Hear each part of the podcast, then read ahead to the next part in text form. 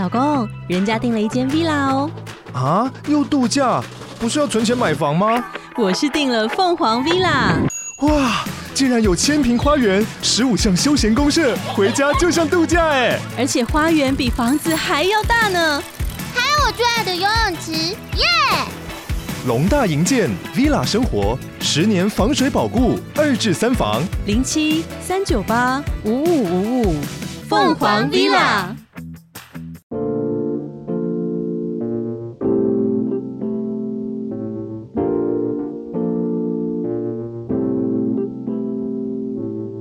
在收听的是《过期少年快报》电玩别册系列，我是过期少年 Chris，这是一个游戏相关主题的番外篇。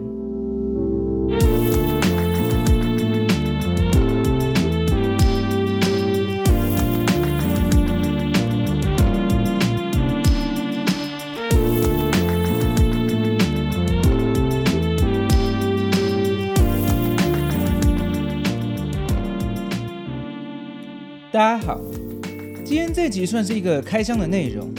我想在 Podcast 节目上面用听的开箱，应该还蛮特别的吧。而且要开箱的东西是台湾这边之前都只能先填预购单，一直到前几天才正式可以下单订购的，由 Steam 官方推出的掌上型主机 Steam Deck。我很幸运的有一个在美国工作的好朋友，在今年初帮我订了一台寄回台湾。老实说，自从 Steam Deck 在美国开始贩售之后，要买到真的非常不容易。我是今年一月请我朋友在官网预购的，然后一直到二月正式上市之后，因为供应链有问题，产能一直很低，大家都只能拿着预购单慢慢排队等它出货。我一直到八月底才正式被通知，我年初的预购已经可以下单了。尴尬的是，八月初的时候，台湾这边也宣布可以预购了。但我想说，我在美国预购都等了超过半年才有货，在台湾这边预购的话，应该也是要还要等很久吧，所以我还是在美国那边下单了。接着再请朋友帮忙寄回来台湾，终于我在十月初拿到了我的 Steam Deck。我买的是中阶二五六 G 容量的版本，在官网上用原价买，再加上运费，大概花了差不多台币两万块，我觉得还算是蛮合理的价钱。同样的版本，目前在网络上找代购大概要两万五左右。之前产能不足的时候，价格甚至被炒高到四五万以上，甚至更夸张的高价。所以非常感谢我朋友，让我能用正常的价格提前玩到这台我非常有兴趣的 Steam 掌上型主机。今天这集除了有 Steam Deck 开箱的心得之外，还会跟大家分享我之前使用过 Steam 推出的其他硬体，包括 Steam Controller，也就是 Steam 自己出的摇杆。还有目前已经停产的 Steam Link 串流盒，这是我自己非常喜欢、觉得非常实用的产品。那我们就开始吧。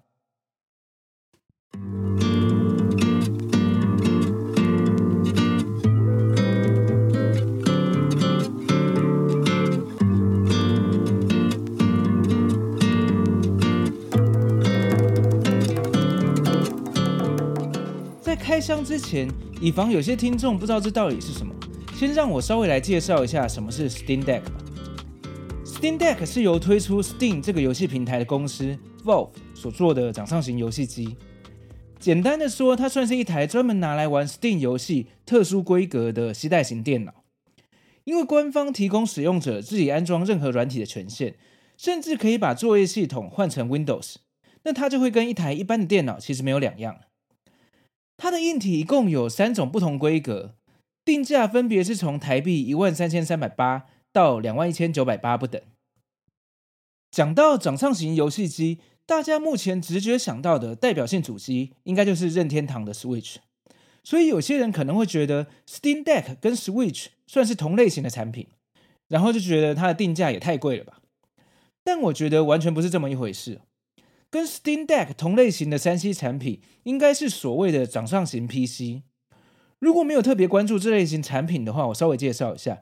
市面上其实早就有一种比轻薄笔电还要小台，外形有点像古早的翻译机、电子字典的电脑主机。中国那边有蛮多厂商很久以前就开始做这种电脑，例如深圳的一间硬体厂商 GPD，从二零一五年之前就陆续推出了好几种装载着 Windows 作业系统的掌上型电脑。它除了超小型的荧幕加键盘，还内建了标准的 Xbox 摇杆配置在机器上。有兴趣的话，可以去了解 GPD 出过哪些有趣的掌上型电脑。另外，最近你可能也会常看到一些广告，或是 YouTuber 在夜配一台目前正在啧啧募资的亚诺这个品牌的电竞掌机。它的外形又更像 Switch，可是就像我前面所说的。他们其实跟 Switch 这种单纯的游戏主机不算是同类型的产品，他们其实确确实实的就是一台功能强大的电脑主机，所以在价格上也是有一个急剧的差别。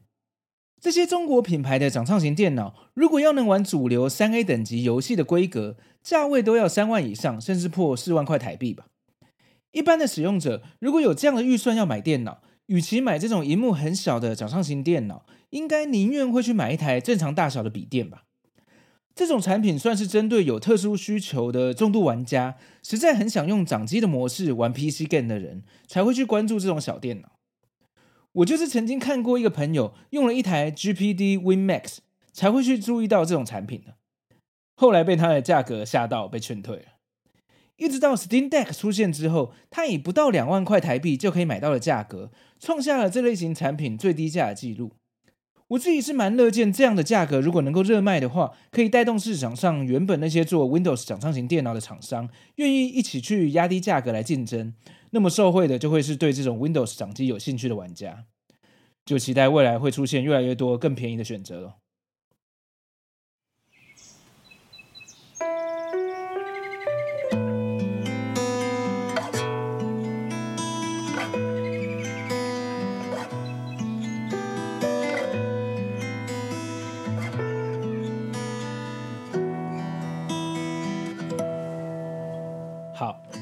接下来就来开箱一下吧，因为我买的二五六 G 版本是有包含保护壳的，所以外盒一打开，首先会看到一张画着主机按钮配置的说明纸。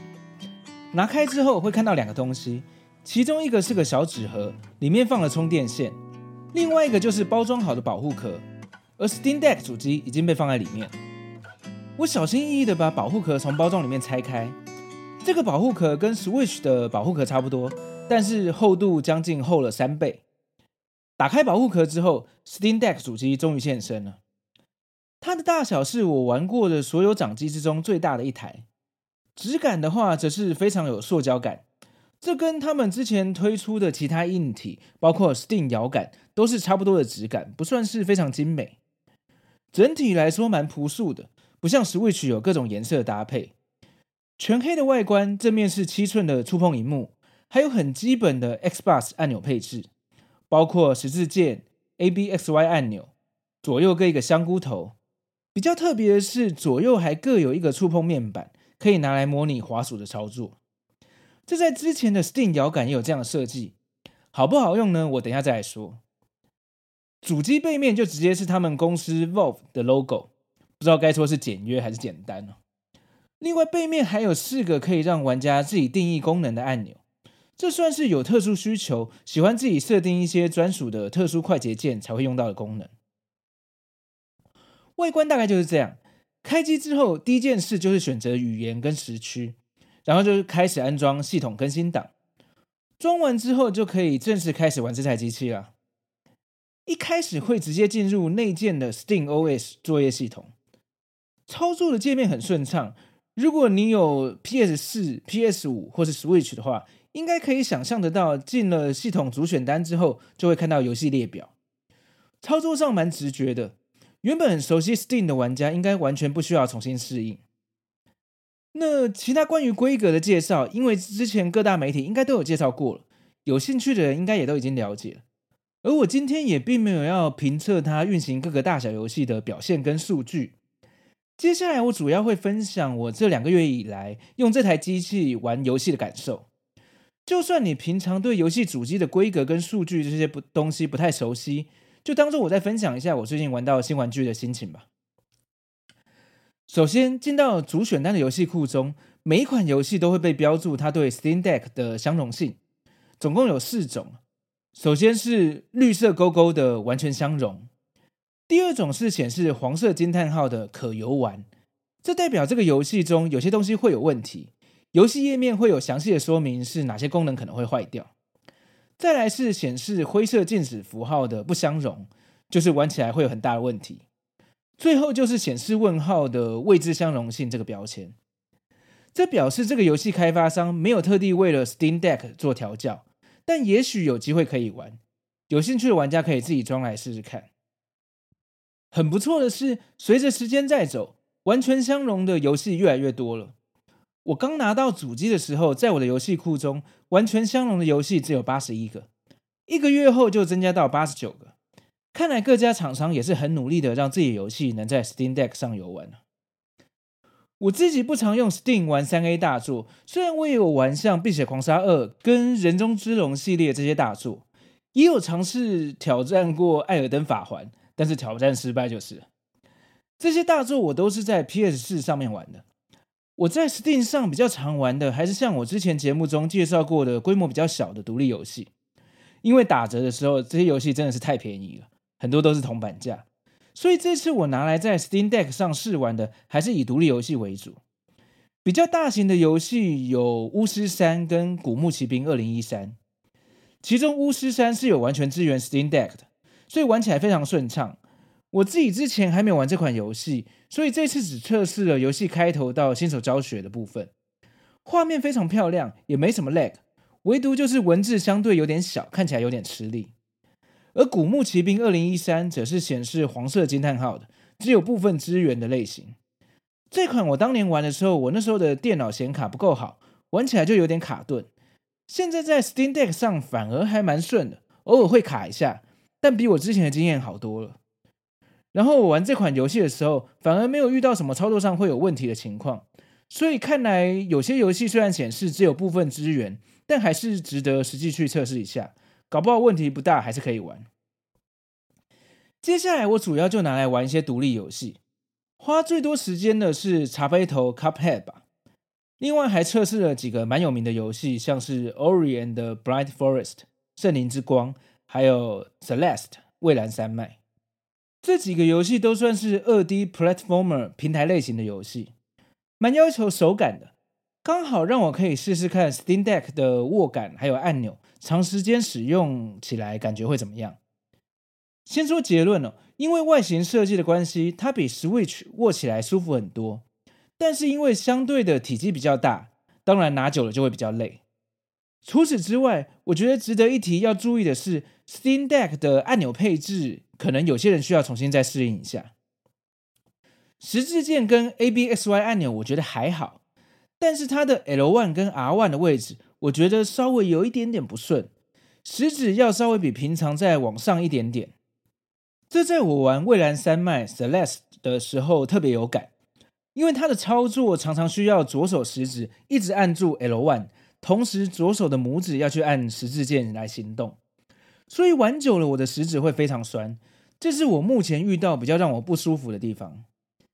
其他的游戏我倒是玩得非常顺手，像茶杯头、Cuphead 这种很注重操作的游戏，我用 Steam Deck 玩起来也跟之前在电脑上玩的时候用摇杆没什么差别。真要说有什么缺点，或是让我有点担心的地方的话，有两个。第一个是它玩久了以后，本体还蛮烫的。热气大概会聚集在主机背后正中间的散热口附近。当你已经感觉到它发烫的时候，风扇声也不小，加上全塑胶的机身，有时候玩到一半会闻到那种热塑胶的味道，还蛮让人担心的。不过听完第二个缺点之后，可能又没那么令人担心了，那就是它的电池续航力真的非常非常的弱，所以不用担心它玩到最后会烫到烧机，因为在那之前应该就已经没电了。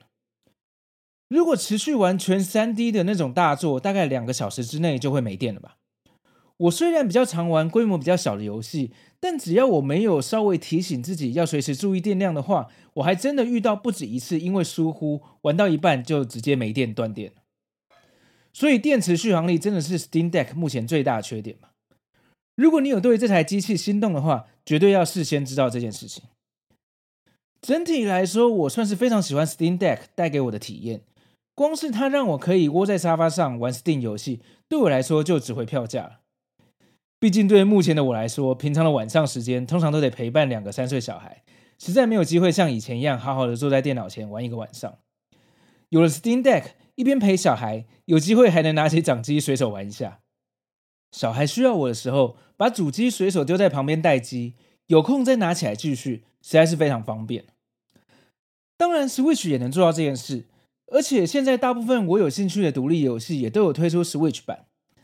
但是，一方面我的 Steam 游戏库已经有爆炸多还没有玩的游戏等着我消化；另一方面，同样的游戏在 Steam 上除了比较便宜，遇到每年的特卖的时候打折打到见骨，跟 Switch 的价差还是蛮多的。所以很高兴，我终于等到一台适合我需求的游戏主机。我并不觉得它适合推荐给每一个人，像电池续航力很低这件事，可能对有些人来说就蛮雷的。希望今天透过分享我自己的经验，让有兴趣的人自己评估看看到底值不值得买吧。